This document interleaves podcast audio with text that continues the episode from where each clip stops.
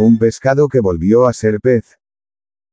Tras caer a las frías aguas obtuvo una segunda oportunidad, mientras nadaba, volteó hacia arriba, frente a sus ojos una ondulante silueta se proponía preparar de nuevo la carnada, se alejaba y se desvanecía el ser que le pescara.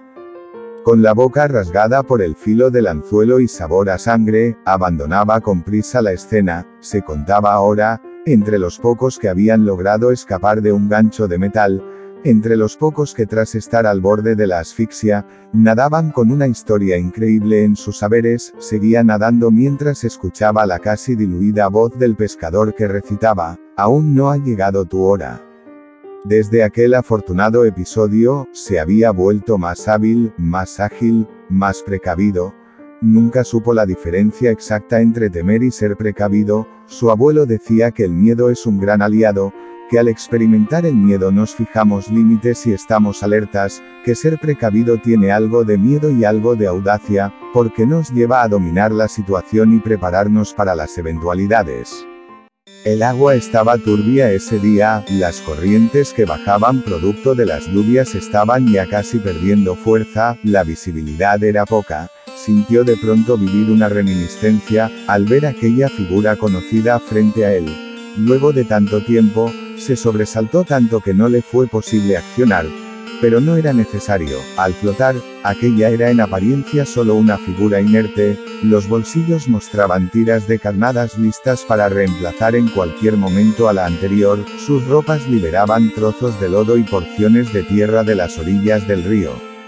La desventura que ronda por todas partes, había lanzado el anzuelo capturando una presa, y sería un pez quien la liberara. Abruptamente la silueta pareció despertar de su inconsciencia y mostraba un semblante de angustia, desesperadamente nadaba hacia lo profundo, trataba a la vez de tomar aire, y al abrir su boca solo conseguía tragar agua mientras sus ojos, dejaban ver el terror de cuando se ve de cerca el final.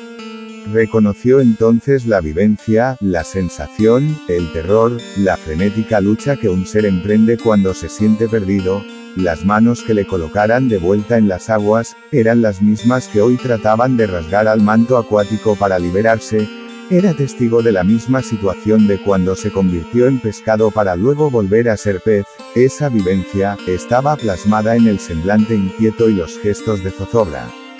El pescador había resbalado, en la caída, su cabeza se encontró de golpe con las duras raíces de un árbol de manzanarosas, y el golpe lo dejó inconsciente, ahora nadaba hacia un costado creyendo hacerlo hacia arriba. Un año había transcurrido de su encuentro con aquel pez pequeño y lánguido al cual decidió devolver a las aguas y darle la oportunidad de vivir un poco más. Muchas cosas suceden por consecuencia, generamos efectos que son causados por nuestras acciones, algunas de esas cosas, nos favorecerán.